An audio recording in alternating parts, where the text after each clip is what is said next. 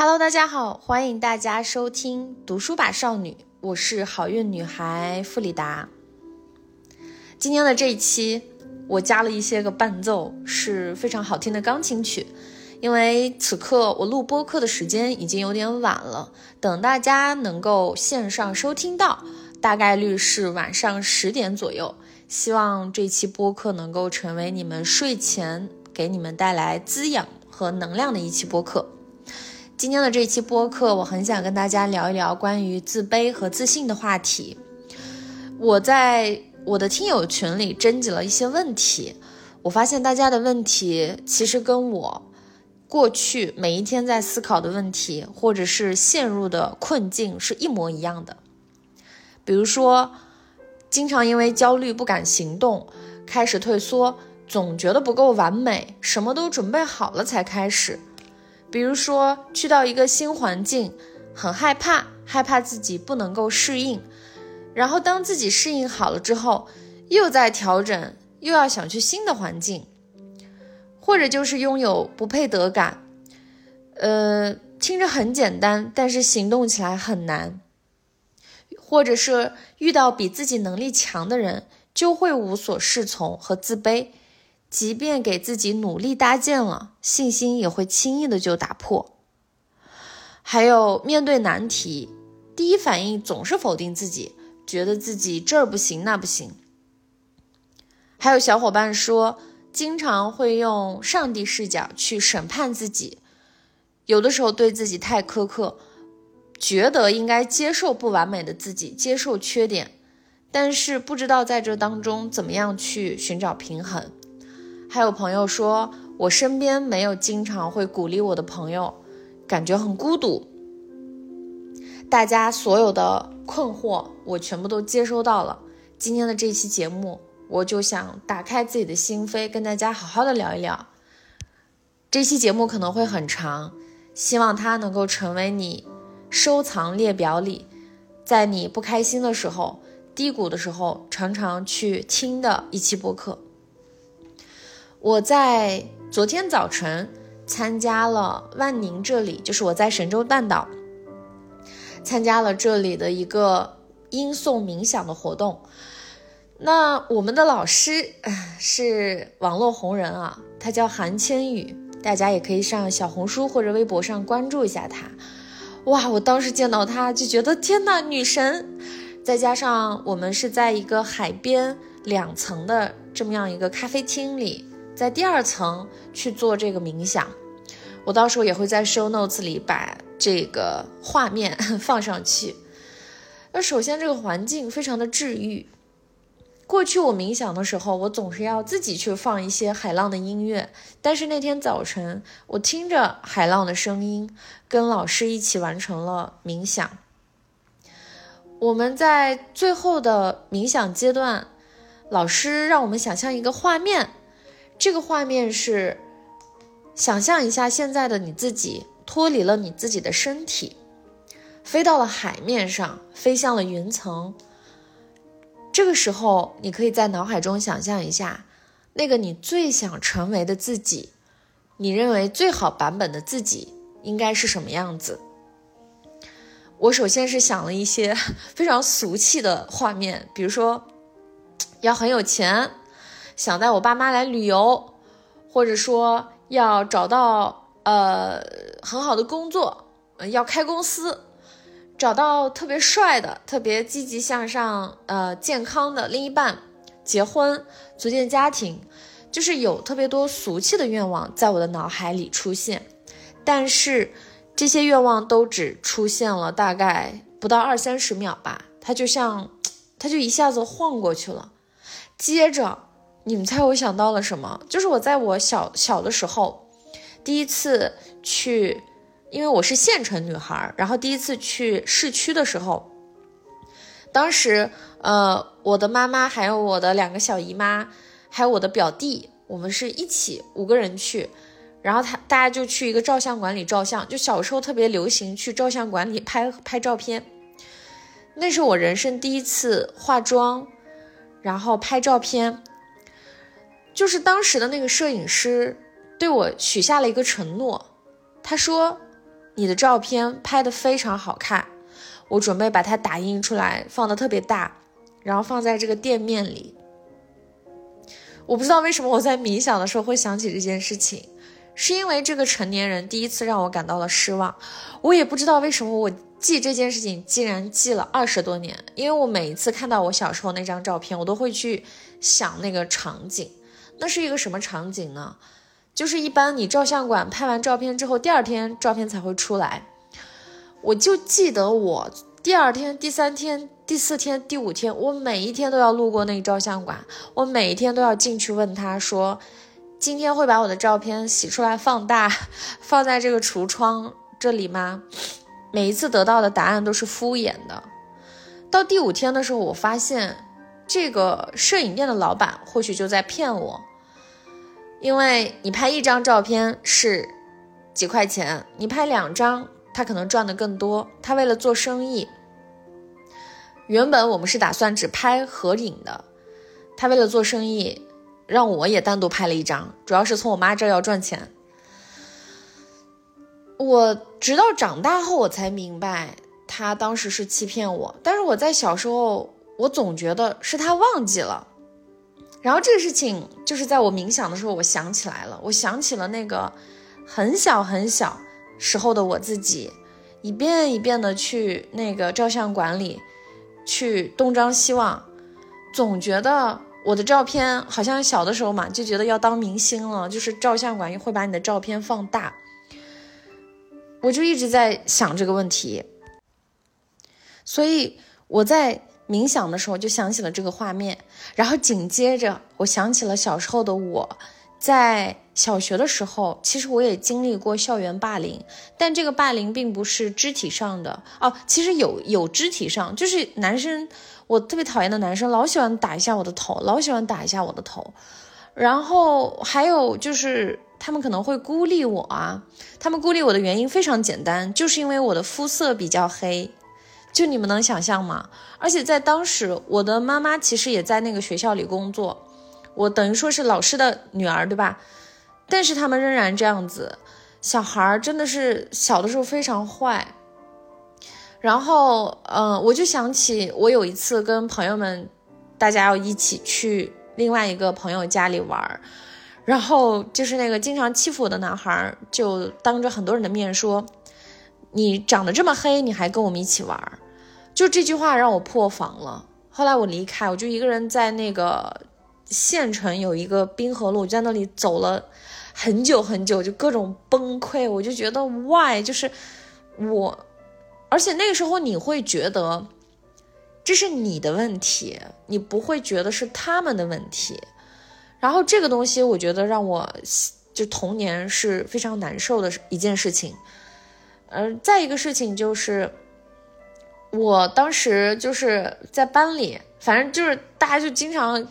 可能我小的时候就因为这个事情，就总是会被我的那些同班同学们说。后来我就记得我在呃发生这件事情之后，好像很努力的学习，我还拿到了奖学金。初中的时候我们就有奖学金，很潮。初一的时候，哦，我六年级先是考上了市区的很好的学校，当然后来因为种种原因没有去。然后我依然拿到了奖学金，我拿到了年级第三，但是我自己会忘记这些事情，因为太小了。然后我又去市区转学，然后又去考上了广东，在广东念了高中，就是再接着我又去了武汉，呃，我还因为一些机会去到了香港大学进行一个游学的项目，然后在上海，在北京，在今天，我有一档。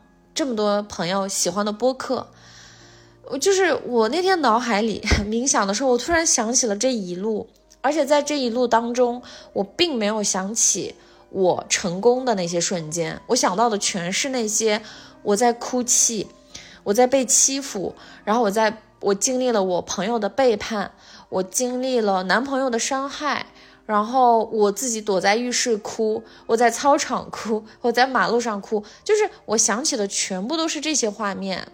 就第一次冥想的时候，然后，呃，因为老师的问题是想象一下你想要成为的那个你自己是什么样子，我就想到了每一个阶段的我自己非常的脆弱，然后感觉一直在被欺负，然后突然之间我又想明白了一件事情，我就在想，我好像那些哭泣。那些伤害是因为我是一个很勇敢的人，比如说我在小学的时候，对吧？当那个男生当众说我那件事情的时候，我勇敢的就离开了。就是我从这个我没有任由我被他继续语言霸凌，而是我选择离开，哪怕我离开之后我自己难受的要死，哭了一路，对吧？但是我选择离开，然后我选择去好好学习，然后。靠自己一步一步的，等于说从那个小县城，所谓的从山沟沟里的麻雀，呃，变成一个凤凰啊，虽然还没有到金凤凰，就是这种感觉。然后我一下子就是念头就在那一瞬间转变了，我就觉得我好像不用成为特别好的我自己，我此时此刻就是很好的我自己，而且我每一个阶段都拥有特别好的一个品质，叫做勇敢。然后我就。就是闭着眼睛冥想，然后我在笑微笑，我就发自内心的感受到一种愉悦。包括我的勇敢体现在最近的一件事情，就是我来到一个非常陌生的地方——神州半岛，成为了岛民，对吧？就谁也不认识，只认识一个在北京认识的一个小男生，给我推荐了我在这住的地方，然后多少说了一些话，其他啥也没有。我自己一个人搞定了所有的一切，然后我在这里没有任何朋友，我也是从第一周、第二周适应之后，开始勇敢的去找到这里运动的组织，然后给自己定 KPI，对吧？每天认识两个人。到那天冥想的那一刻，我发现哇，我已经运动了五天了，我每天都在参加不同的运动，然后认识不同的人。虽然跟他们还没有建立非常深度的链接，但是基本混了个脸熟。然后我就觉得我好勇敢啊，而且我就觉得我还有勇敢体现在，因为我从八月份开始，就是你们听过我那期低谷的播客对吧？就是我经历了一些低谷时期的事情之后，我有点压力肥。一个是压力肥，一个是情绪性的进食，就老吃碳水，整个人是浮肿的。就他也不是胖，就是当然也胖，但就浮肿。然后呢，你的这个身材在北京的时候，可能你因为我的胳膊和腿特别细，我一般穿一些就是挡一挡胳，就是叫什么大胳膊和这个手臂和这个大腿。和腰部的衣服的时候，其实我整个人看上去是瘦的，但是在这里，你运动，然后你又在一个呃温度三十度的地方，你肯定是要穿很少嘛。我的那些运动背心我都不敢穿，我前几次都穿着 T 恤，后来几天我就想算了，我不要折磨自己了，在运动背心的外面还要套一层 T 恤。我后面就把 T 恤衫脱掉了，就穿着运动背心。哇，那一刻真的是什么叫做把自己裸露在一个，就跟自己完全不一样的环境里。就是跟我一起运动的人，每一个人身材都非常的 fit，他们女孩子都很美。然后每一张合影里面，你会发现我我的嘴巴永远是闭着微笑，他们永远只是张大嘴巴露出牙齿。就是很快乐的那种笑，很灿烂，呃，然后他们的皮肤黑黑的，但是他们的身材很紧致，是那种力量。男生也是，对吧？腹肌真的能数出来，你那一刻会觉得你是人群当中最胖的，真的。而且每一个我今天发的朋友圈，我还是 P 过图的。我朋友还给我发信息说：“哎呀，我发现你的朋友圈你 P 的好自然，对吧？”那我。还还是有点偶像包袱的，我就 P 了。就是你会发现，我那天冥想的时候也想到了这个画面，我就觉得哇，我好勇敢！我的勇敢也体现在我不畏惧别人的眼神啊、眼光，就是我接受了我自己，并且我为我自己每一天能够按时来参加这个运动，每一天跟不同的人度过一个多小时运动的时光而感到高兴。我的勇敢也体现在。虽然前一天晚上情绪有点低落，但是今天早晨仍然起床来参加了这个冥想。就是我那一刻就好开心啊！包括冥想结束之后，我跟老师在分享的时候，我也说了，就是老师邀请我分享，我就说我发现我不用成为更好的我自己，我每一个成长阶段，虽然第一次想的时候，我想到了很多不开心的画面，但是之后每一个都是让我觉得很爱我自己，很接纳我自己。让我更加就是想给自己竖个大拇指，说天呐，你太棒了那种感觉。因为这个老师也感受到，说在冥想的时候一直看你笑着，然后左右晃，就很开心的样子，就你的身体散发出一股很开心的样子。我就跟他分享这件事情，然后我就觉得这个故事很想给我的听友们也分享。因为我的听友们当中有很多比我小、年龄小的弟弟妹妹们，然后因为我们所处的这个时代，生活节奏很快，呃，大家之间看上去每个人都有很多的好朋友，但是内在的那种孤独感可能比上一辈的人更加强烈。然后我们这一代的人看上去每天。活在一个信息的世界里，但是因为缺乏深度思考和深度的这种专注力，导致我们精神层面的养分其实是不够的，所以我们就会内在的系统紊乱，就会焦虑、压力大。嗯，有很多年轻的朋友患上抑郁症、焦虑症、强迫症，对吧？所以我就觉得我有必要去跟大家分享一下这个故事，然后。我觉得我的成长一直都是一路的摸爬滚打吧。虽然我不太喜欢用这种很严重的词语去形容自己，我一直觉得我挺快乐的。虽然会遇到一些困难，但是每一次也都觉得，那就克服嘛。克服完了再回头看，就会忘记这些。我天然的有屏蔽这些的能力。再一个，我天然的会从很小的事情当中去获得成就感。然后很多人也会像我。提问，嗯，说你的经历为什么这么的丰富啊？你时间管理七七八八，但是最终我还是想回归到一件事情，就是我内在对我自己的接纳程度，真的在今年达到了史无前例的高。我就想分享一下我是怎么做到的，然后在分享我是怎么做到的时候，我还想讲一个事情，就是。呃，因为有很多播客主，他们出了周边产品嘛。其实做周边是我从大学的时候就很想做的，我那时候很想做一个本子。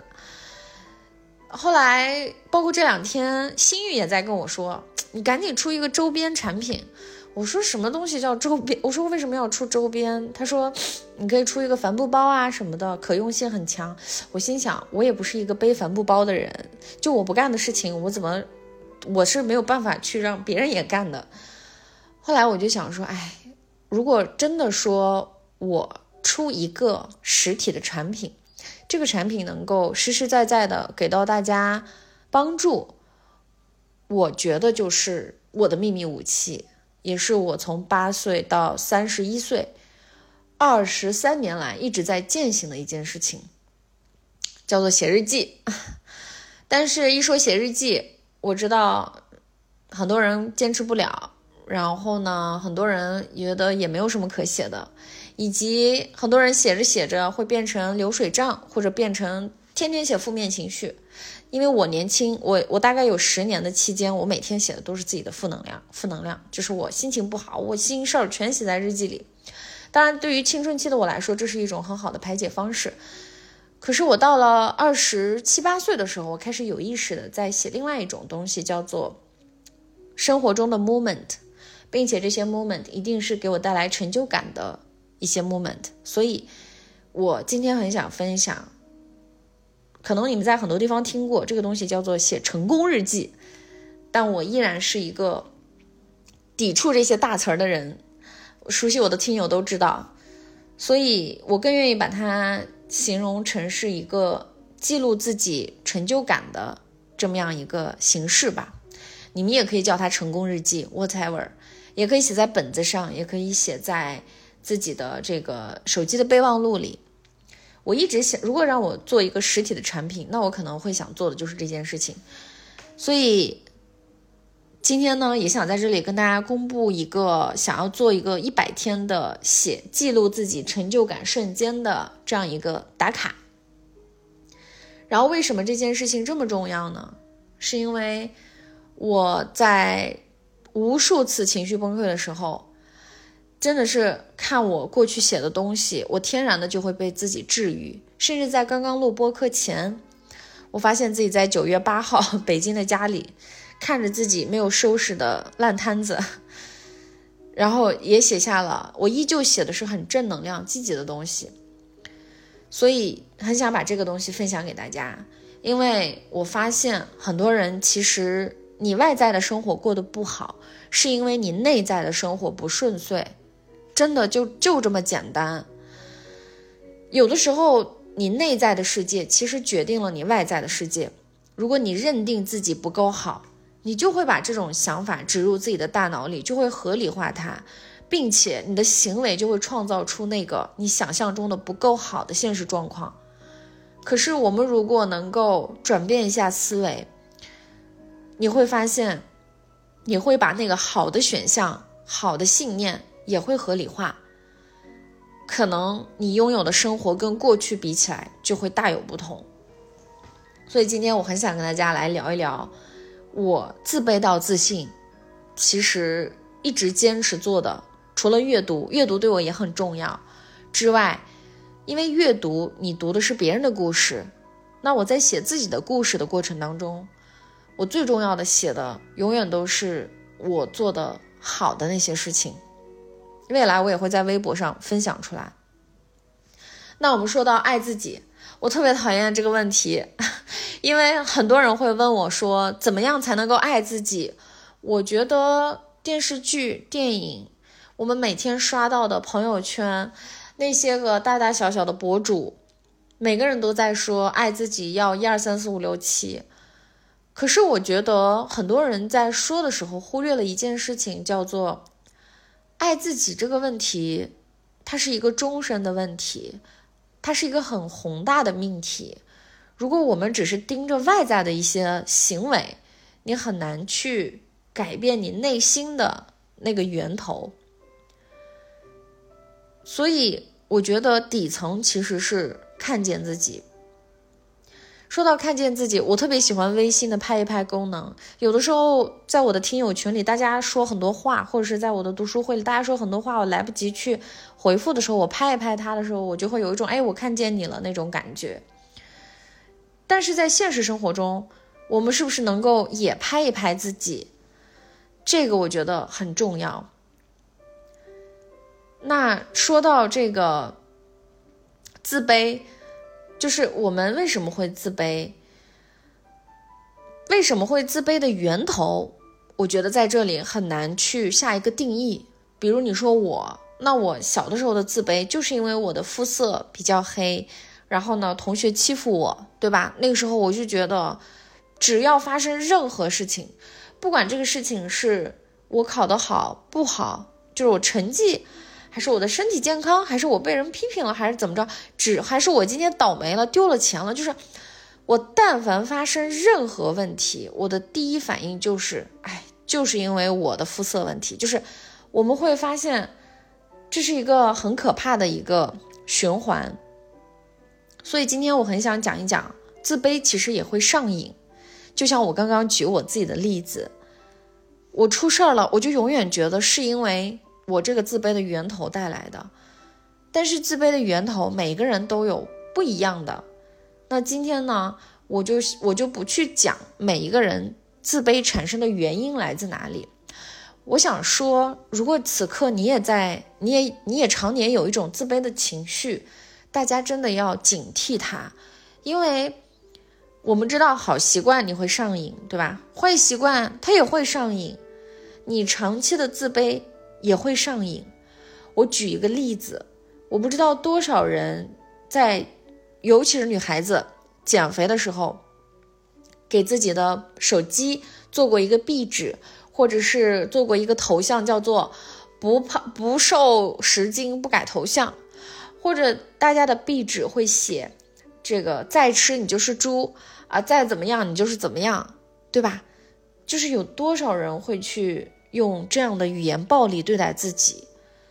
就是你们不难受吗？甚至有很多人的头像是那种卡通头像，而且这些卡通头像带着杀气的那种。就是我特别不能理解这种行为，我认为这种行为真的有的时候它可能会内化到你的内心里去。你想象一下，本身在这个世界上肯定我们的人就没有那么多。你天天作为自己最好的战友，你还要天天看着一个壁纸，天天在骂自己。你看一次手机，骂一次自己，或者是自己的头像写着什么“不瘦十斤不换头像”，我们为什么要用这样贬低自己的话去，就是每天这样对待自己呢？我觉得这个其实特别不好。然后第二个就是。现在社会很多人在鼓吹独立女性，大家觉得精神要富足，思想要独立，经济要独立，你才算独立女性。我觉得这个这个说法很多时候也给大家带来了很多焦虑。比如有的人可能会觉得说：“哎呀，我没读过几本书，我也没有经历那么多的事情，那我是不是一个思想不够独立的人？我也总是被别人的想法去左右。”那我难道就不是独立女性了吗？或者有的人，我可能刚刚毕业，刚工作，我甚至还有一些负债，呃，我也没有好的工作，我工资也不高，我是月光族，我不是我我没有经济，就是我没有足够的这个经济基础，那我是不是也不算独立女性了？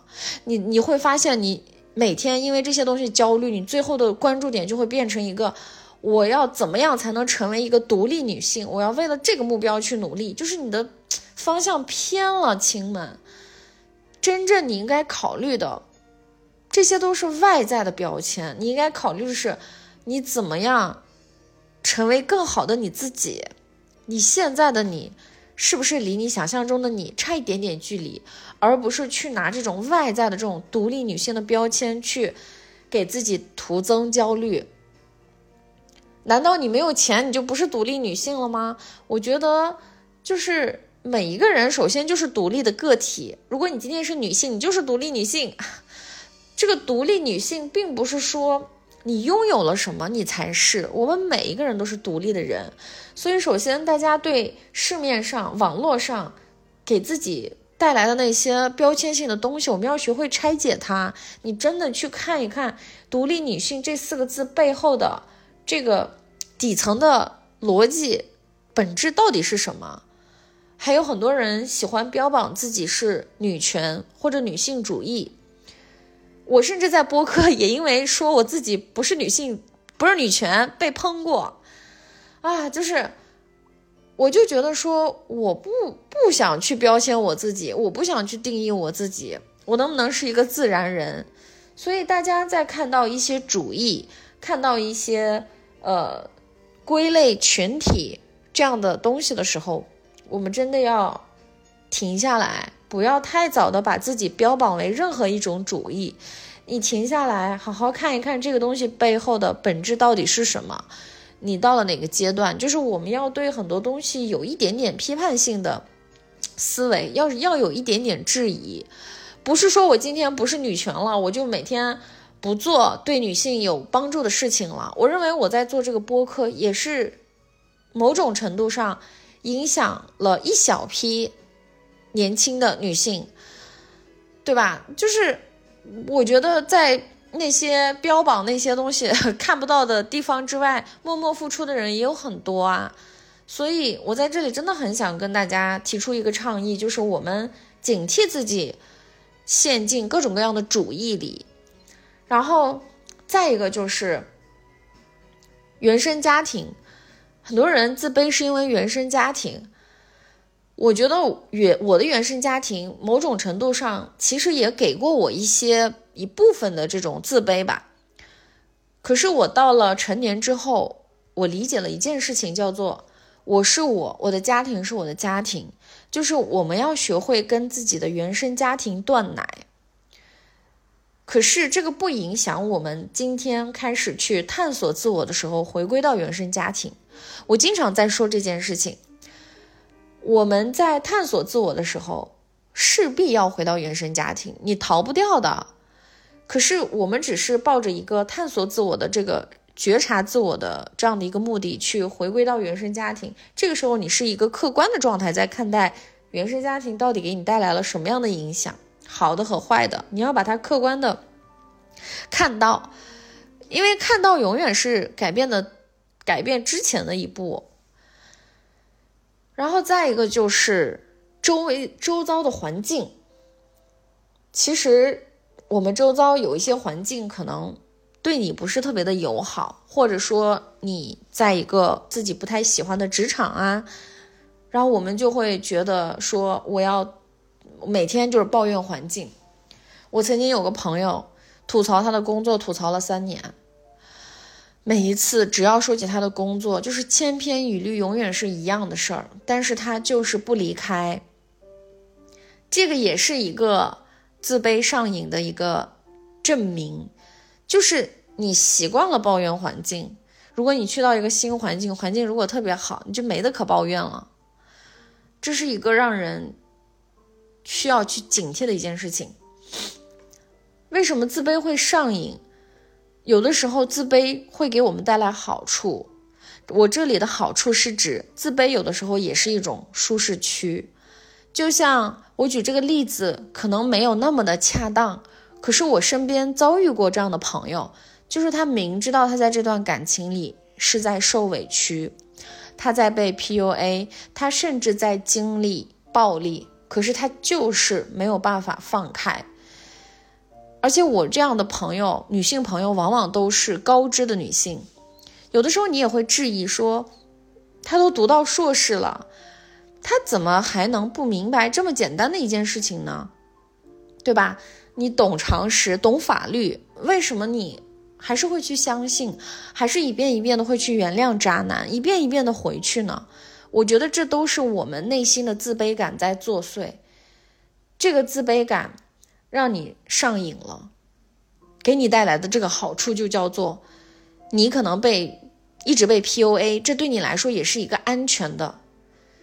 如果今天这个人不 PUA 你了，你可能还会不不适应。所以有的时候我们在这样的自卑的情绪当中，我们很难去知道到底什么才是对我们真正好的。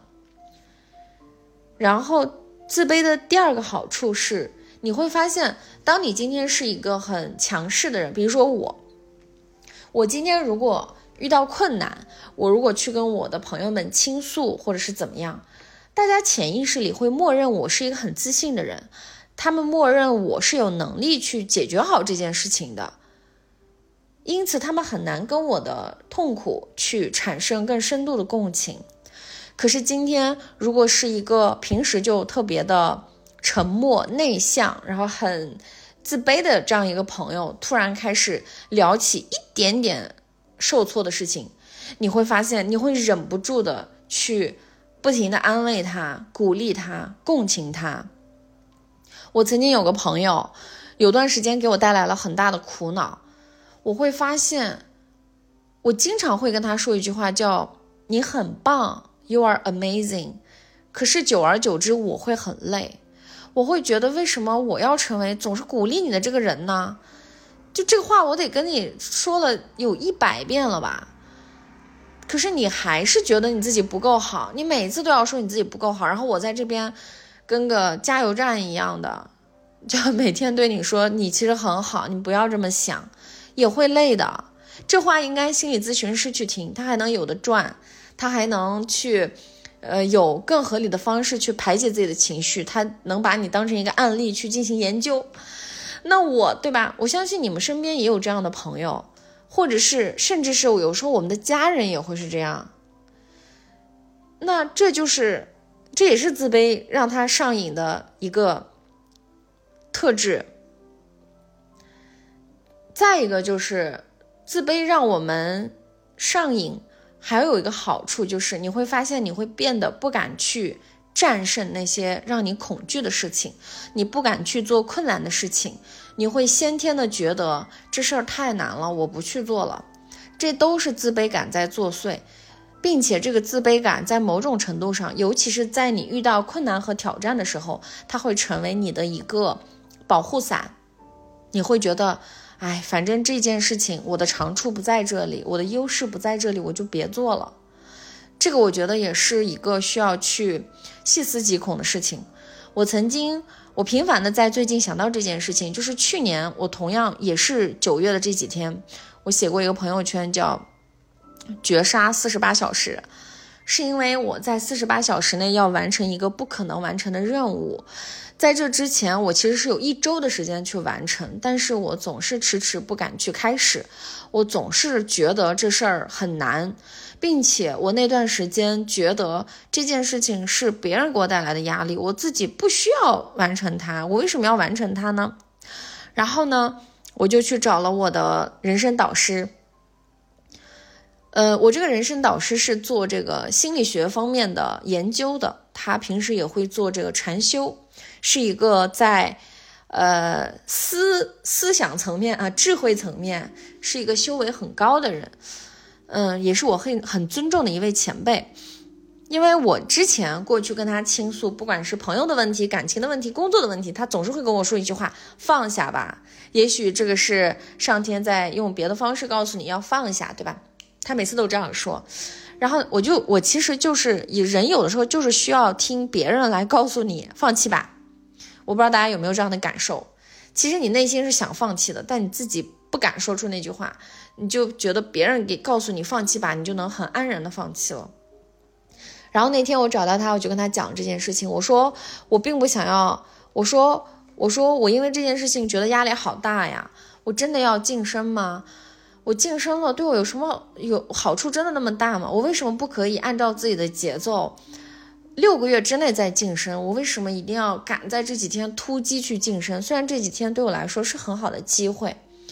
然后我又跟他说：“我说再一个，我觉得晋升与否是我自己应该去决定的事情。为什么两个跟我没有直接和间接利益关系的同事，总是每天让我加油，让我抓紧？我觉得他们某种程度上也给了我很多压力。我这个时候很在等待我的这个人生导师跟我说：放下吧，这事儿是你自己的事儿，跟别人没有关系。但是他当时跟我说了一句话。”我觉得我非常的感谢这句话。他当时跟我说：“这不是一件困难的事情，这也不是一个有压力的事情。你把它看成是，这是你生命当中的一个挑战。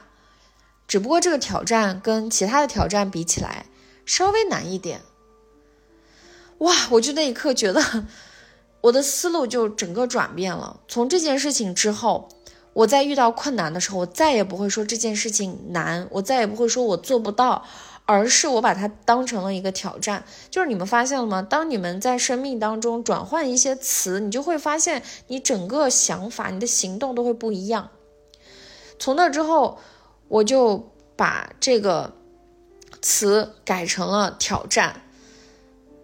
当我抱着这样一种想法，我觉得这是一个挑战。我要去战胜这个挑战的时候，我整个人充满了动力，而且我不到四十八小时，我在一天之内就完成了这件事情，就真的很神奇。我拿到了结果，并且当我晋升成功之后，这一次的晋升给我带来了很多的机会，很多的荣誉，甚至给我带来了一些其他的，就是有别的收入的一些路径。所以你会发现，人生真的很奇妙，真的很奇妙。我就想说，我们有的时候就是不敢，因为长期陷在自卑的情绪里，你就会觉得说这是一件让你恐惧的事情，我不要去做。但是你有没有想过，也许这个是一个需要你去挑战的事情？我们能，我们能不能挑战一下它，而不是说我要去解决它，我要去逃离它。我看到这个让我害怕，我就不去碰它。我最近在给这个读书会准备呃内容的时候，我不是在重读这些书嘛，我就发现，嗯，这些女性榜样当中，比如说呃樊锦诗、草间弥生、呃梅耶马斯克。还有这个风雨哈佛路的丽兹，他们都是遇到困难直面而上，我要战胜它，我要挑战它，就是这种情绪。然后我有了我我在集中的看这些女性榜样的书之后，我那天去海边。我以前很害怕，我很恐高，就是我去游乐场，我都不敢坐过山车。但是我年轻的时候可以坐，我不知道为什么，我越长大我就不敢坐过山车了，我就觉得是我恐高这个了那个了。然后我其实很想尝试一次跳伞，我很想尝试跳伞，但是我每次都很怕。然后因为我在万宁住嘛，我在神州半岛，然后我经常会去海边散步，我每次去海边就会有那些。呃，跳搞跳伞的人就问我说：“美女要不要跳个伞？”我每次都是啊，我暂时不跳，但我内心知道我有一天一定会去跳，因为我有的时候坐在海边抬头，我就会看到天空有好多降落伞，我就看到那些人从天空缓缓的降落伞打开，那样子缓缓的下来，落在沙滩上，我觉得他们好快乐啊，就让我觉得这不是一个很困难的事情。所以我就觉得我有一天一定会去跳伞，我要去挑战这件事情。所以大家也可以想一想，在你们的生活中，你是不是也有这样的时刻？你觉得你不敢去战胜这个恐惧，但是你给自己找了很多理由去合理化这件事情，叫做你害怕，但是你不要去做你害怕的事情，你允许自己不，你你允许自己恐惧。这个当然也是一种，可是有的时候有一些事情在你心里就是一直发痒，你内心深处知道你其实 不想做这件事情，不是因为你不想做，而是因为你就是有一点点害怕。但最终你是想要去体验这件事情的。如果你是有这样想法的，我建议你真的去体验它。但如果你内心深处也知道说你害怕，但是你内心深处也没有那么想体验，那我觉得就没必要了。然后，自卑还有一个好处就是，我们很多时候会借着我今天情绪不好，我今天感觉自己很自卑，我感觉自己不被爱，我感觉自己做什么都不够好的时候，你会疯狂的补偿自己，纵容自己。偏袒自己，这个时候就会出现一个经常常见的一个事情，叫做暴饮暴食、情绪性的进食，或者是情绪性的消费，就是进到淘宝页面里出不来了，或者进到商场里出不来了，你就觉得你那一刻有一种感受，叫做我这么好，他们凭什么这么对待我，对吧？然后你总想从别的方式去获得一种愉悦感，可是。一段时间的暴饮暴食也好，疯狂消费也好，或者是酗酒寻欢作乐也好，它背后给你带来的是无尽的空虚。我为什么能说出这句话？是因为我自己经历过很多次，所以我特别能够理解这种情况，真的是无尽的空虚。这也是自卑让你上瘾的一个点，自卑。其实我觉得它最大最大让人上瘾之后的一个症状叫做，你一件事情做不好，你会发现你一直在客观的去怪别人，你在怪环境，你在怪那些给你布置任务的人，你在怪这个领导脾气不好，你在怪这个同事戴着有色眼镜看你，就是你会很难把事情的事儿和情绪分开。你会觉得一件事情做不好是因为人的问题，不是因为事儿，所以我们就会变得越来越敏感，然后越来越自卑。但是你又不想去改变这个自卑，因为你会发现，哎呀，我一旦在这个自卑的情绪里，我永远可以怪别人。我本来就很差，对吧？我本来就不会说英语，你非要给我布置一个英语的任务，你是不是在故意为难我？我本来就是一个数据能力不太好、逻辑能力不太强的人，你非要给我这个任务，你是不是跟我过不去，跟我作对？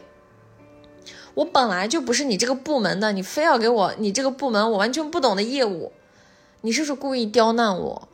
就是我们会发现，我们所有的注意力会从这件事儿转移到那个人，然后你就这时候打开什么微信朋友圈，不是微信朋友圈吐槽一句，微博小号吐槽一句，然后微信打开几个群聊，跟姐妹们再吐槽一句，哎呀，我办公室那个什么什么傻逼又这样了，叭叭叭。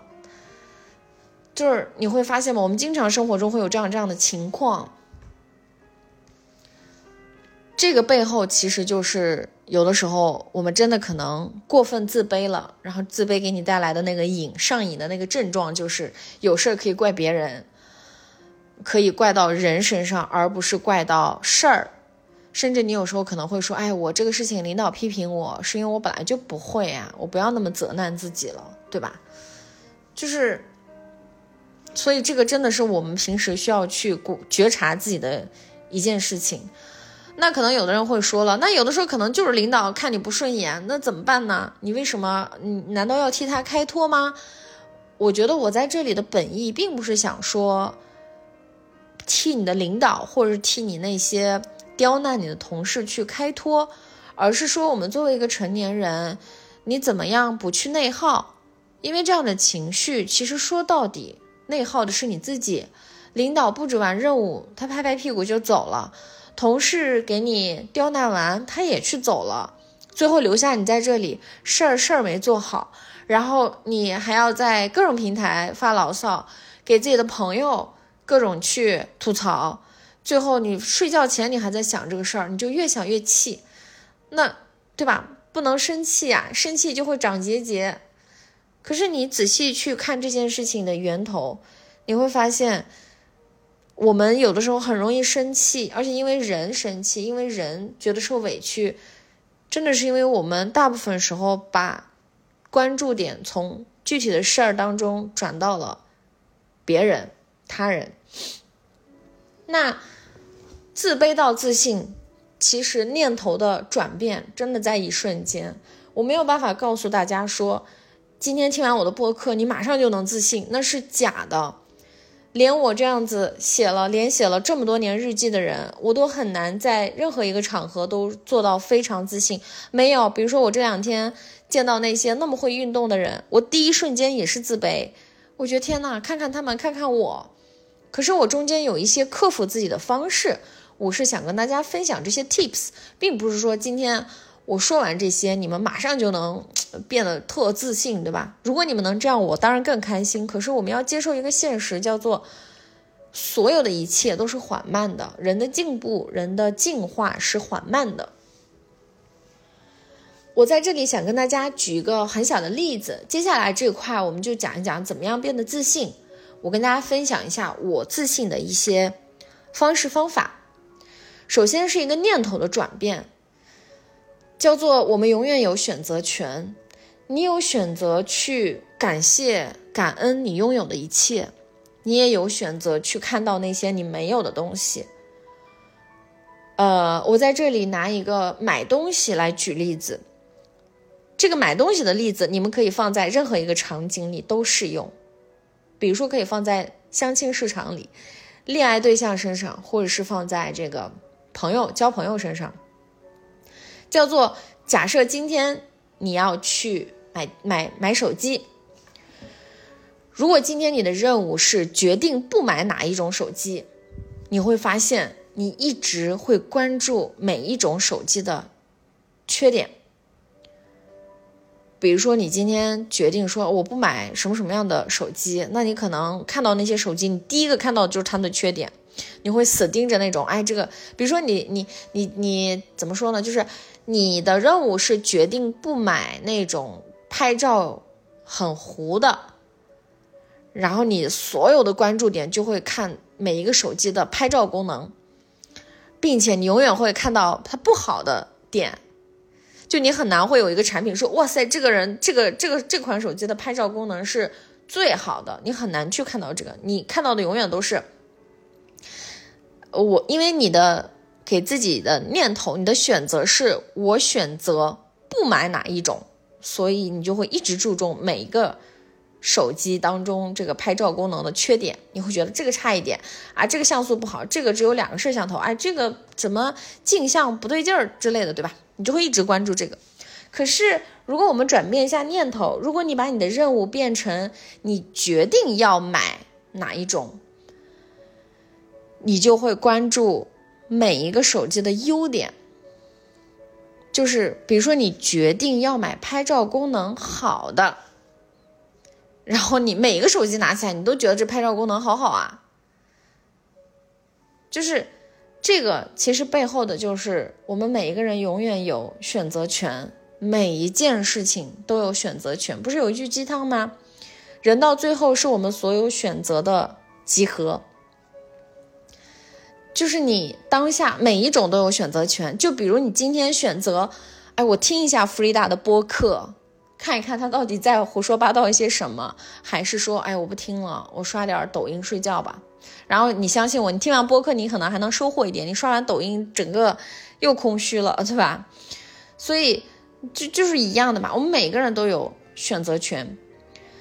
然后第二种方式就是，呃，变得自信的第二个 tips 就是把自己当做反派来去培养。这是一个我过去在西兰发我很喜欢的一个播客播主啊，主理人西兰发，他叫西兰发，嗯，他有一个播客叫日出之岛，我也推荐给大家。嗯，我在他的播客里听到这一期，我很喜欢。他说：“我永远都觉得自己是反派女二号。”他觉得女二的角色一直都是非常的狠心、杀伐果断，对吧？但是，呃，正派的女主是那种天真的，是那种白月光那种，然后做事儿也是拖拖拉拉，然后情感细腻。但是反派就是那种杀伐果断、很酷、很飒的那种。我觉得这个是一个很，嗯，很新鲜的观点。你会发现在所有的电影当中或者电视剧当中，尤其是这种杀手的电视剧、电影当中，反派他很少，就是电影很少会给反派给到非常多的场景和画面。比如说这个反派从小是怎么训练自己成为很厉害的杀手的，好像电影里很少会。花大篇幅去描述这个电影，更多的去描述的是主角正派的那个主角，他从小是怎么长大的。可是问题来了，当那些电影里的主角正派的主角跟那些反派的大坏蛋在进行厮杀的时候，如果主角足够厉害，那么大坏蛋。其实他也是足够厉害的，否则他怎么能成为这个主角的对手呢？可是电影或者是一些作品当中缺失的一个部分是这个大坏蛋是怎么炼成的。我们先不说他的心好坏啊，我们就说他的那些技能。大坏蛋的技能也是日复一日练成的呀，他并不是说突然有一天就有了。你们觉得吗？他这种感觉就很像你生活中的那些高手。举个例子。你学生时代，你会发现你跟一个人，我也遇到过这样的朋友，每天我们都在一起玩，一起嗨，他甚至玩的比我还凶。可是，一到考试，他怎么就拿了第一名？你不但没拿第一名，你都不及格，就是百思不得其解。后来你会发现，哇哦，他宿舍每一个人，他是每个人，我我的宿舍都只是蚊帐，蚊帐是透明的。但是他的床铺是那种黑色的窗帘，帘子拉的黑黑的。然后你慢慢观察他的时候，会发现他每天其实一两点才睡觉，但你不知道他的手机那个亮灯在干什么。然后考试前你会发现，你们同样戴着耳机，他的耳机里放的是他曾经录的，记住啊，录的那些名词解释。他自己用语语音录一遍，然后每天听。你的耳机里在听歌，就是你你发现了吗？就是很多人在你默默看不到的地方，其实努力了很多。我觉得这个反派思维，大家可以去培养一下。你看，反派永远上场都是那种我老子就是最牛的，虽然说最后反派 over 的也是最惨的，对吧？但是你们想一想，包括《甄嬛传》里的。这个那个叫那个妃叫什么？就是蒋欣演的啊，华妃你看他也是啊，飞扬跋扈，我就是天下最美的，我就是最棒的，我就是最牛的，就他的那个气场，谁见了都得避让三分，对吧？三分，就是，呃，当然我不是在鼓吹大家在生活中成为一个坏蛋，而是说我们要学习他们身上的一些优点，对吧？取其精华，去其糟粕。然后反派身上呢，这种高度的自信。这种配得感很值得我们学习。那些反派永远都觉得我是独一无二的，我配得上一切，甚至我要把这个主角干掉，我要成为世界第一，我要成为这个圈子里的武林高手。就是，即便这个主角是被导演写的，他是比如说天赐的，对吧？天选之人，但是反派见到他一样的不害怕、不眨眼。上永远都是勇敢勇就迎难而上，不管这个主角有多厉害，他叠加了多少 buff，他有多少技能，反派永远都是我就是最强的，我要把你干掉。我们暂且不说结局怎么样，但是就这种精神，这种对自己的高度自信，这种配得感，很值得我们学习。另外一个，我觉得。想要变得自信，还有一个 tips 叫做不要自证，就是你不要去解释自己，就是这个我在做咨询的时候频繁遇到了这样的事情。啥意思呢？就是我在做咨询的时候啊，我一般会让大家写一下自己的经历，然后我会发现大家在夸自己的时候也会加一句解释，就是一件事情你做不好，你解释一下原因，我倒是能够理解。可是你在夸自己的时候，你也会解释一下，在我们生活中也很常见。有人说你这张照片拍的好好，然后背后说，呃，没有没有，都是 P 的。哎，不是不是，呃，我随便拍的。哎，其实去哪儿拍，怎么怎么样，就是你有非常多的解释，你一直在证明自己，说的是对方口中不一样的那个你。你有没有发现？比如说，对方说你这张照片拍的真好，然后你跟他说，哎，没有，这都是我 P 的。本来对方觉得你拍的很好，对吧？他对你是一个正面的肯定，你自己非要把这个正面的肯定拉下来说，哎，不是，这都是 P 的，我其实没有这么好看。就是语言真的要警惕语言的这种威慑力，可能我们我们。每天听这样的语言，你不会意识到，可是这些东西久而久之，它会就会变成一个习惯性的东西。所以不要自证，就是自证，就是你也不要去证明自己好的地方。就是什么意思呢？这话说的有点奇怪，就是你不要去别人夸你的时候，你就接纳就好了。就是当别人夸你的时候，你就回一句谢谢就好了。不用说啊，其实我是因为什么？我在做这个咨询的时候，真的很多人写自己的经历，写自己拿到了奖学金，考到了什么样的大学的时候，都会来一句解释。但是这个学校也不是二幺幺，也不是九八五，然后我就会觉得很奇怪，难道不是二幺幺九八五的大学就不配叫大学了吗？难道你们班每个人都能拿奖学金吗？Come on，拿奖学金是一件很了不起的事情，为什么你不敢去肯定自己的这一点？要说我直接就写我拿了年级第一，我不会写那种什么我拿了年级第一哦。可是我们学校只是一个二流的学校，但是三流的学校你拿到奖学金也是个很厉害的事情啊。一个班里有四五十个人，难道人人都能拿奖学金吗？我就发现大家真的特别喜欢自证，而且这个自证不是证明自己好，是。给自己一些理由，是我拿到这个东西，就是你没有配得感，就我拿到这个东西，我永远要证明一下，不是因为我好，是因为学校二流啊，没有那么多人竞争，所以我拿上了。你们不觉得这种想法很可怕吗？这就是最大的自卑的来源。很多人说我怎么样拥有配得感，原因就在这里，你永远觉得这些东西你不配，是因为别的东别的客观的条件好，你才好，不是因为你本身好。然后，包括很多人找工作也是，我就拿到 offer 了，你光明正大的就说拿到 offer 就可以了，就停到这里。但是会解释一句，是因为没有那么多人竞争，只有十个人跟我竞争，那你也赢过了十个人，甚至很多人考上什么实验班，拿到了第一名、第二名，也会也会给自己这些解释。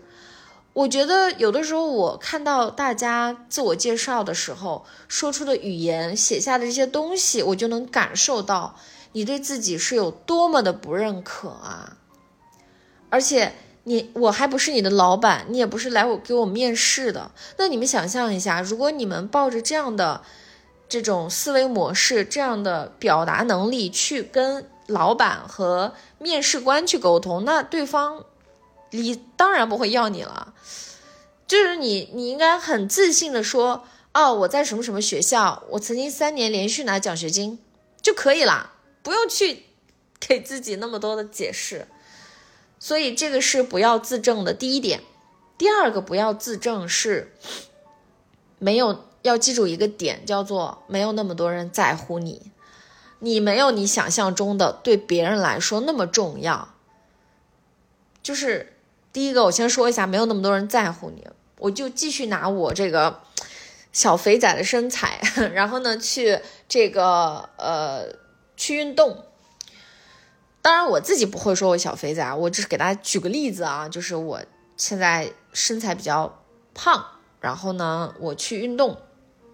那我看到他们的时候，第一反应我当然也是有点自卑了。谁能不自卑呀？去那个场合，可是我立刻就转变了想法，我就觉得，哎，无所谓啦，我胖就胖嘛，这些人又不认识我，我对他们的生活来说，就是今天课上一个小时遇到的一个小伙伴，甚至可能这些人上完课连我的名字都不知道，连我的长相也没记住，因为他们不在乎我。这个世界上没有那么多人在乎你，他们在乎的只是那一个小时里他们能获得什么，他们是不是好好运动了。就没有人的关注点在你身上，只有老师会在乎你。可是老师在乎的也并不是你的这些情绪，老师在乎的只是你有没有跟上动作，你有没有哪里需要帮助。他只是在完成他职业专业的事情而已。所以这个是不正不要自证的很大一个原因。还有一个原因是你没有你想象中的对别人来说那么重要。这里我必须要举一个这个例子，就你们都知道，我在北京的时候是呼风唤雨的朋友们特别多，甚至我在搬到海岛之前，我都想要去办一个欢送会。我第一个群拉了十八个人，第二个群拉了二十三个人，就你们想象一下，就是我觉得这些人是我必须要去当面搞一个大 party 去告别的人，是我很亲近的朋友。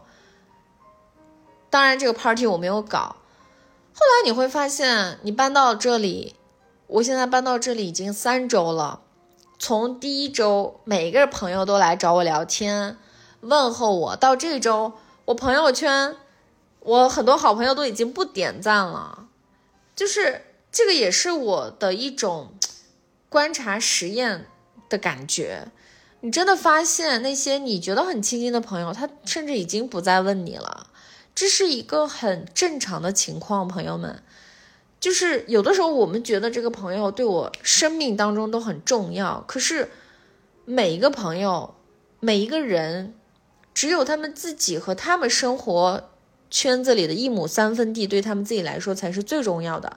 你没有你想象中的对别人来说那么的重要，所以反而越是这样的时候，那些还在问候，还在。每天聊天的朋友会让我觉得格外的珍惜，这就是，这是一个很正常的事情。当然，我没有因为这个东西去觉得难过还是怎么样。我觉得这就是人生常态。我们每个人的人生就像一列火车，有人上来，有人下来，有人上来，有人下来，这个太正常了。可是开火车的那个人永远是你自己，以及你有权利让谁上车，谁下车。你随时可以停车，你也随时可以走，你甚至可以随时转换火车的轨道。就是这是我想说的，不要自证。第四点，这点我特别想说啊，就是你们在难过的时候，呃，特别就是我们 emo 的时候，就会产生一种很难过的情绪，这种情绪非常的低落和消沉，会让你没有任何动力去做一些，呃，你该做的一些事情。然后这个时候，大部分人会会干嘛呢？听难过的歌，看一些难过的电影，呃，或者是去喝一些难过的酒，就是把自己沉浸在一种特别 emo 的情绪里。其实这个是特别不利于你变得自信的。当我们有时候在难过的时候，你可以去听难过的歌，看难过的电影，但是不要长时间让自己沉浸在这种 emo 的情绪里。你你越是难过的时候，你反而应该走出去，看看阳光，对吧？看看大自然。我在北京难过的时候，我最爱干的事情就是去坐公交车，然后去景山公园。我最最难过的时候，我永远做这件事情，或者是我会去北京亮，我要去这个城市最高的地方去看一看这个城市的夜景。虽然我的内心在，呃，下刀子，就是我的内心虽然痛到不行，可是你就是这些东西会缓解你的这种难过的情绪。可是，如果我不这么干，我听难过的歌，然后我看难过的电影，我告诉你们，我会更加难过。然后这个走出来又要花不知道多长时间。所以，如果你今天，或者是如果你未来有特别让你难过的事情，你首先接受自己难过的情绪。第二件事情就是穿上鞋走出去，不要自己待在家里，不要听 emo 的歌。然后呢？我一般有一个自己的快乐清单，就是我会有一个歌单，是一些让我很快乐的歌。我也有一个影单，就是我每看一遍能治愈的这些电影。还有我会看我这个读书笔记，就是我的那些摘录的好词好句。所有这些正向的东西都会给我一些积极的、呃阳光的。情绪能够帮助我更快的走出难过的 emo 里，以及，呃，就是我会去找特别快乐的人聊天，比如说我有一个 东北，我认识一个东北的大哥，我有的时候特别难过的时候，我就跟他说，我说能不能说两句话逗我开心一下，我现在心情不好。你们发现了吗？就是我不会跟他说我现在心情不好，我遇到了什么事情，你能不能开导我？而是我会说你能不能说点好玩的事情，让我快乐一下。这是两种完全不同的情绪。然后再一个，当我去我难过的时候，还会去约人见面；当我自己不想走出去的时候，我就会约朋友见面。当我发出这个邀请，我的朋友通过了。我就会给他回开心，然后感叹号。我特别喜欢发这个。我在每一次出发之前、见朋友之前，甚至是我跟我的用户约电话会议，我都会跟他说好开心，明天见，然后感叹号。就是我们不要小瞧这些小小的改变，它真的你不知道它什么时候会带给你一些很正面、很积极的情绪。还有一个 tips 就是。我最近也分享在了我的微博和我的听友群里。我在拼多多花不到二十块钱买了很多贴纸，就是那些励志的标语，我把它贴在了我的冰箱上，贴在了墙上，这个很有用，朋友们。我在北京的家里也是，我会把家里贴花花绿绿的东西，可能它并不是每天都有用，但你真的特别难过的时候，你去走到你贴的这些。乱七八糟的花花绿绿的标有标语面前，你去待一待，你去看一看。可能我们生活中我们不会每天都去看，可是你就在你难过的那一刻，你去看一眼，你突然就心情好了，你突然就被哪句话治愈了，你被你哪张贴在墙上的照片治愈了，你想起了一段快乐的回忆，这些都是帮你走出难过的情绪，慢慢找回自信很关键的一个点。我在这里还想跟大家分享一件事情，就是我还有一个很好的朋友，是我最好的朋友。我跟他呢就有这样的习惯，我们的家里都会贴很多积极的、正向的标语。然后当她跟她的男朋友遇到的时候，呃，他们那时候已经恋爱很久了。然后有一天，她的男朋友邀请她去家家里，她在她男朋友的客厅、厨房、卧室很多地方都看到了。很多贴的标语，然后她那天非常兴奋的把这些照片拍给我的时候，我就跟她说：“恭喜你，你终于找到了跟你一模一样的另一半。”就是他们的性格很多地方都不一样，可是，在这一点他们出奇的一致。这个男生也是过去经历了一些不太好的、很自卑的一些情绪之后，自己开始学一些心理学、积极心理学，然后每天就是我在我我去深圳的时候，在他们的家里住过，我在那个卧室。我一抬头就是那些标语的时候，我其实是很震撼的。虽然说我不会每天都看这个标语，可是真的那么一刻，你就看到有一个标语，上面写着 “attitude is everything”，就是态度是一切，就是就这么一句话就把你点醒了。人生就是很奇妙的，所以我们真的可以花小钱买一些这些标语，甚至你哪怕你不花钱也可以办到这件事情，你就拿出 A4 纸。涂涂写写写一些你喜欢的话，一些能够鼓励你、激励你的话，你就把它贴在你的床头，贴在你的书桌前面，贴在你的冰箱上，贴在你的门口，甚至你上厕所、洗手间的门也可以贴一张。这些都会在未来，不知道你哪一天低落、低谷、自卑的时候，就是会给你带来能量。然后还有一个就是。呃，有一种心态叫做别人做得好，我们好像很难去看到别人的过程。我其实，在成长过程中一直在经历这样的质疑。很多人会觉得你这么轻松就完成了这件事情，你一定天赋异禀，你一定有人帮忙。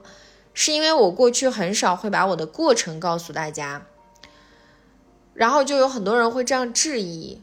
可是他们不知道的是，我在别人看不到的地方。付出了很多东西。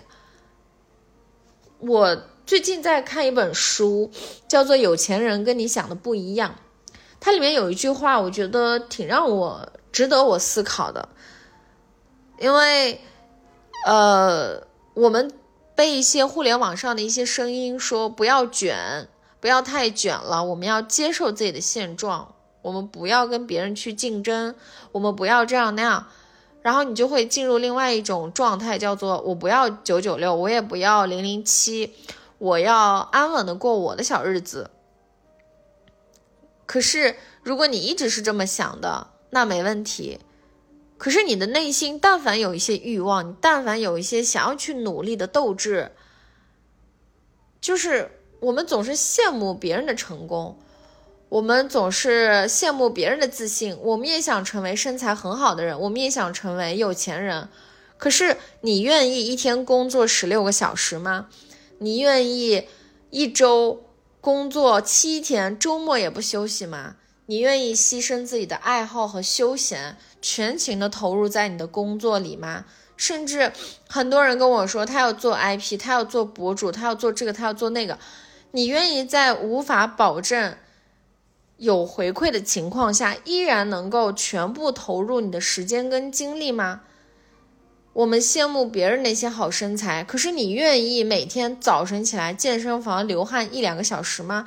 你愿意在看到美食的时候控制住自己的嘴巴？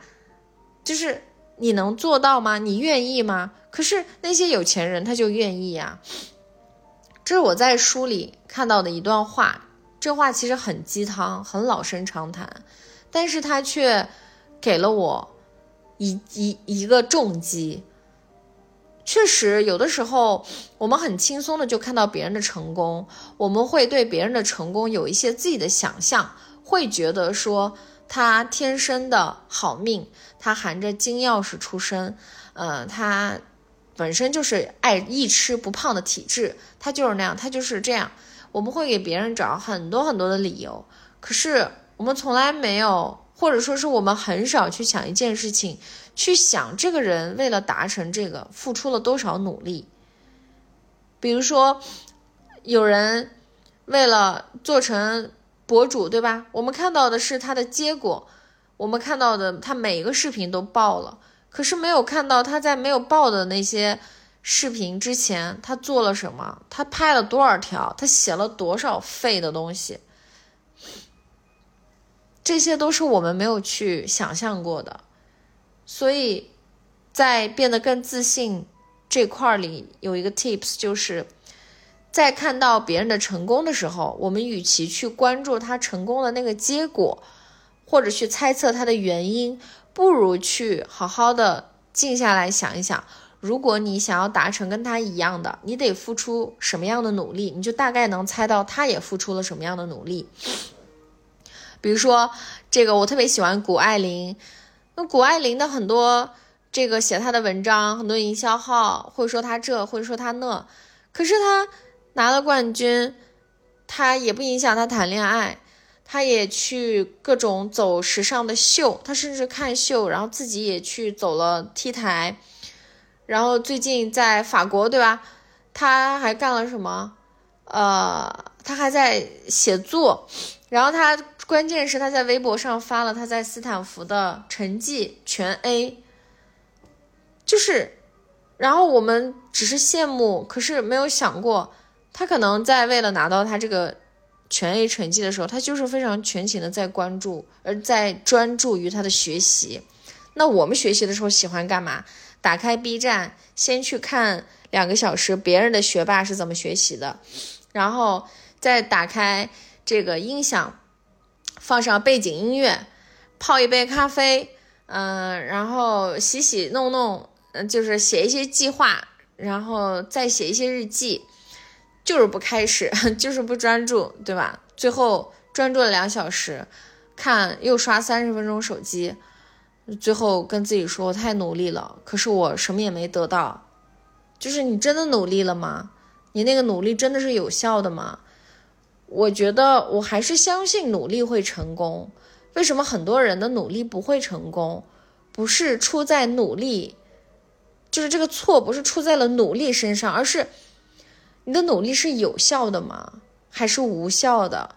还是你觉得今天你三个小时花在了学习上、工作上，但实际上你真正专注的时间只有半小时？其实我觉得这个是我们需要去问一问自己的。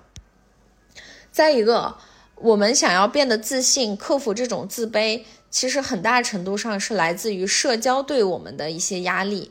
所以，我想跟大家分享一些我们在社交场合，如果你想要呃更加的，就是自信，因为我说的社交其实就是人际关系嘛。因为你一个人的时候，可能你是一个对着镜子天天喊我很棒、我很自信的人，我觉得这是一个特别表面的一些事儿，具体的落在我们现实的生活当中，呃。我们都知道要减少无效社交，对吧？那我们怎么判断有效和无效呢？我在这里给大家一个非常直观的数据的一个方法，叫做给自己的单位时间定一个价格。你在定价格的过程当中，就会引发你对自我的一次探索。这个探索叫做你的价值。什么意思呢？比如说，如果你给你的时间定的价格是两千块。那今天你去这个社交场合，这些社交场合带给你的快乐，带给你的能量，你认识这些人到底值不值这两千块钱？如果不值，如果这些人是在消耗你，甚至这些人是鄙夷你，他们甚至会嘲笑你、吐槽你、PUA 你，那你别说赚两千了，我感觉你亏了两万块钱。因为你从这个社交场合里出来，你是一身的感觉被攻击了，然后你的能量被耗完了，甚至你带回家里，带回给自己更多的负能量。那你想象一下，你在未来的一周里，你得花多少正面的东西去消解和抵抗这些负能量，你才能恢复元气？我觉得这是一个呃挺重要的事情吧，但是很多人都。忽略了，我们总觉得好像我去一个场合，我每一个场合都是开心的。其实不是，我觉得很多社交场合是不必要的。我说的不必要，不是说呃玩乐不必要，而是说我我也有这种连续几天跟很多朋友们玩，每天玩的也很开心很开心。虽然说睡眠不足，但真的情绪是高度的开心。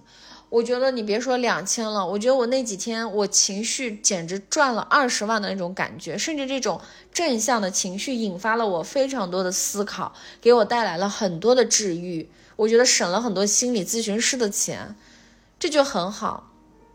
可是有的社交场合，我去了十分钟我就累了，甚至我不断的在后悔我为什么要来。如果大家不知道怎么判断，钱是特别好判断的一个方式。当然，这个不是为了让你变得更功利，而是为了让你意识到价值这个东西。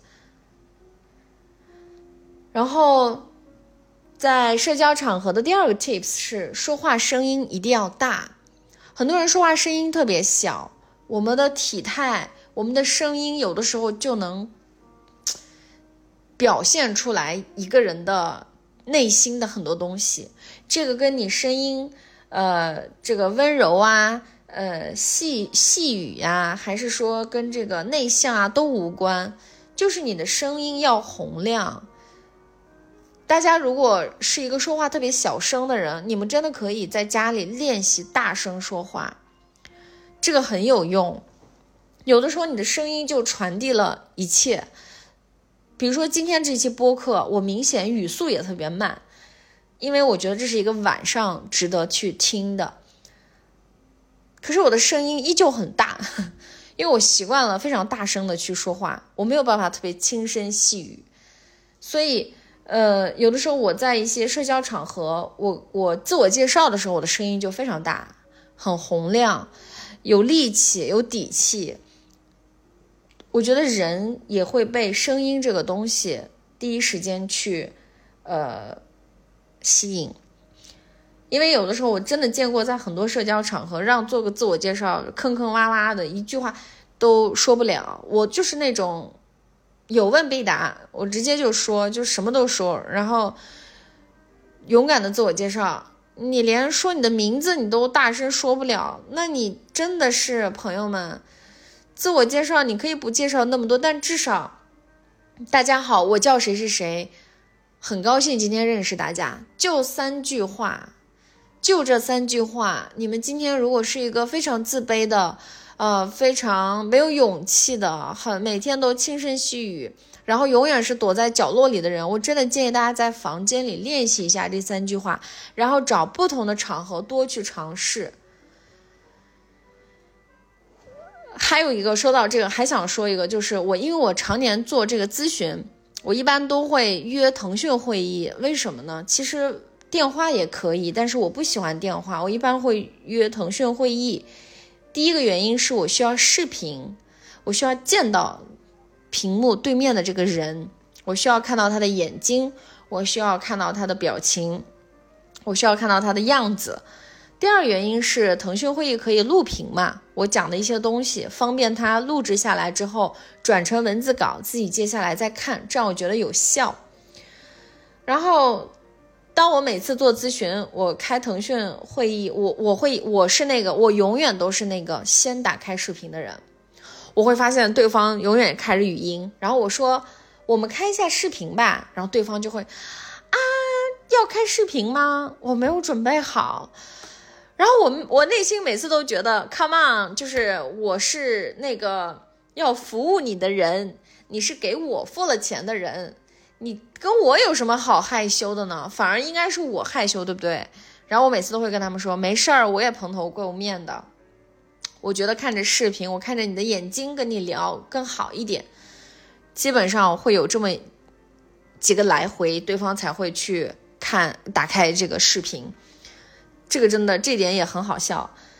然后打开视频之后，我就会发现他们永远在躲闪。要么躲闪，要么这个背景会搞很多乱七八糟的这个虚拟背景，就很可爱。可是我觉得这些小的行为当中也能够暴露出来咨询者，就是怎么说呢？当然，他们也是因为他们自己脆弱，或者是遇到了什么样的困难去向我咨询。可是我一般，我有的时候做咨询，我为了让大家放下这个戒备，放下这种把我当成一个特别专业，对吧？我西装笔挺坐在这里，我希望大家放下这种焦虑，我也会很以最自然的状态看着他们。然后很多人会觉得哇，就是，嗯，可能觉得我是一个很遥远的人物，然后他们可能很很喜欢我，很羡慕我，然后突然发现我蓬头垢面出现在视频的另一头，会觉得不可思议。其实我一直在打破这样的一种。大家对我的幻想，就是我一直希望能够让大家看到更多真实的我自己。就是我弗里达就是长这样，我也没有任何值得去这个躲躲闪闪，好像我必须要拿出一个特别精美的人设面对大家。就我不希望大家对我有这样的误解，因为我知道我的人生没有办法时时刻刻做到那么的精致和精美，我一定有一天会露出破绽。那个时候，如果你们在对我失望，那可能我更加承受不起这个后果。所以，与其这样，我从第一天开始就直面大家。然后偶尔当然会 P 一下图，但除此之外，就是如果你们视频见到我，或者是线下见到我，我一般我有什么样的呃真实的状态，我都会直接的展现出来。所以，呃，这个是第二个在社交层面想要变得自信的 tips。第三个就是脸皮要厚，多问问题，就是不知道就是不知道，又能怎么样呢？比如说我们有的时候。我能理解大家胆小到什么程度，就去一个餐厅，可能我想连一下这里的 WiFi，我都不好意思去问。我的朋友对我有一个评价，是说弗里达，你每次去哪里都有一种宾至如归的感觉，就是我经常去哪里都喜欢，我有什么需求我就会直接提，就我从来不觉得我要去害羞啊或者怎么样。我每次就是坐着坐着，哎呀，我去问一下 WiFi 好了。我的朋友都是第一时间先看一看哪儿写了，然后我当然我要是在桌面上看不到有写 WiFi，我就会去找人问，因为我觉得问人是最直接的一件事情。然后我每次就是直接就冲到那个吧台去问，你好，我想连一下 WiFi，然后或者是你好，我这里缺这个东西，你好，你可以给我们加一点这个吗？谢谢你。因为我的声音也很大，然后我很有礼貌，基本上服务员还是很喜欢我的。我很喜欢，就是跟服务人员，就是有时候撒个娇啊，然后他们有时候会送我一些东西，然后我的朋友就是，天呐，你这个真的是绝了，就宾至如归，感觉跟你自己家似的。就是我在那一刻的感觉就是。大家都是朋友啊，都是平等的。那我来这里吃饭，我来这里享受这个服务，我不懂啊，你懂对吧？那我肯定要去问最懂的人。甚至有一些菜，我会问他，我说这个菜是怎么做的呀？怎么很好奇？然后服务员知道就会讲给我，他不知道他就会去问人。然后问大厨，然后我我我真的会聊得很嗨，这也是我社牛的一点吧。我也鼓励大家去这样子，脸皮厚，多问问题。当然，我说的脸皮厚，不是说你坐在那里把服务员就是当个小弟一样呼来喝去的，不是这样子。是你有事儿的时候，你你是可以去向别人求助的。比如说我我真的迷路，就是去警察，我就有过去派出所问这个路怎么走的。我觉得就是人要学会求助，求助不是说这个人要帮你多大的忙，他可能就是。回答了你一个话，你们想象一下，你们有多少次走在路上迷路了，然后你身边有很多人，可是你不好意思去问。你有多少次去商场看那个洗手间的标志，你明明在跟着标志走，但是你怎么就是找不到那个洗手间具体位置在哪里？你明明旁边有一堆的店员，你就是不好意思问，你觉得好像问别人。你就觉得有一种，哎，这里肯定每个人都在问他洗手间怎么走，他肯定烦了，我别问了。然后你自己憋着，自己走一路。就是我每次都是会去问，我告诉大家，问一下又不要钱，这是我经常洗脑自己的话。问一下又不要钱，朋友们，他又不花钱，你就去问好了。不知道就是不知道，又能怎么样呢？所以，真的想要自信，脸皮真的要厚。我说脸皮厚，限于在生活当中，你真的遇到一些问题，你就大胆去问，问了不要钱。然后准时，就是去哪里，就是约会呀什么的时候要准时。有的时候。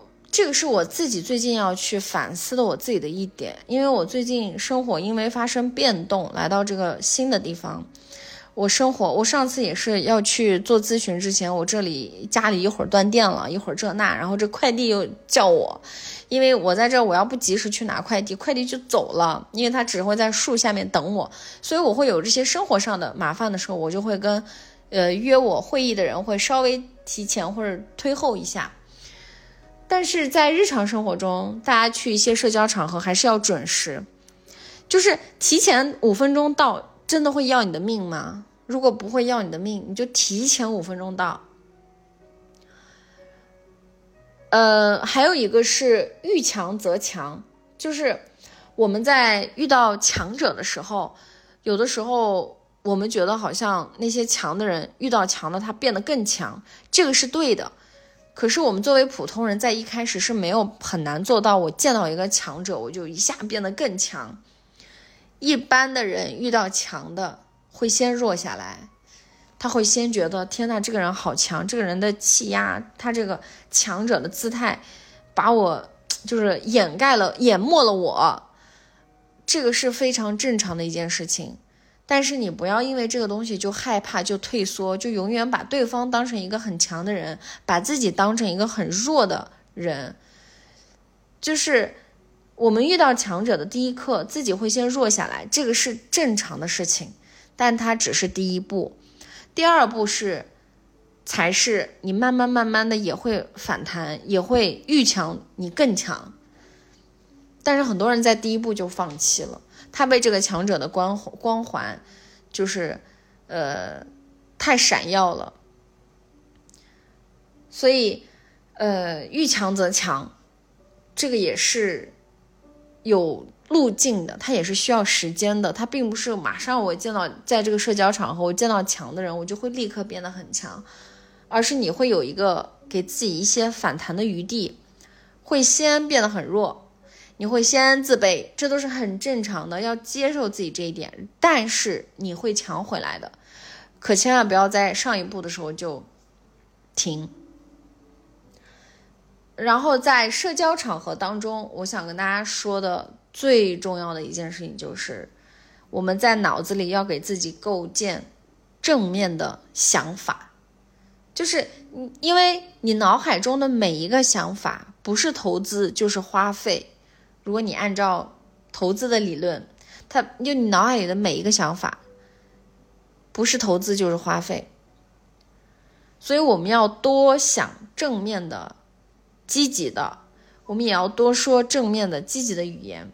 当你去到一个社交场合的时候，你要给自己很多的心理暗示。天哪，我就是最美的，我就是最棒的，呃，我就是宝藏。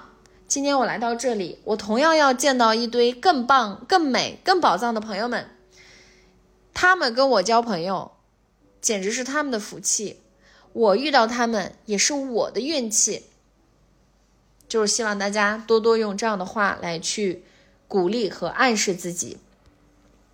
这是我讲到的，呃，新就是我先讲到了我为什么有这期播客，然后讲到了关于自卑的一些会上瘾，以及我们一些情绪思维上的和我们在人际关系的时候应该怎么做一些自信的 tips。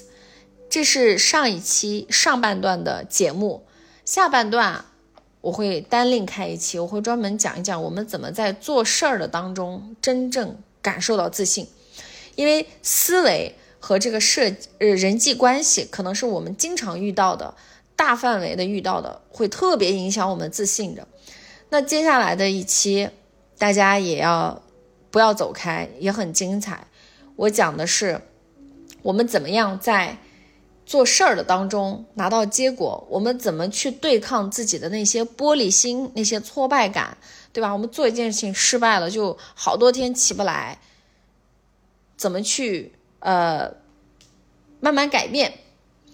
所以今天这期节目就到这里了，先跟大家讲到这，下一期更精彩。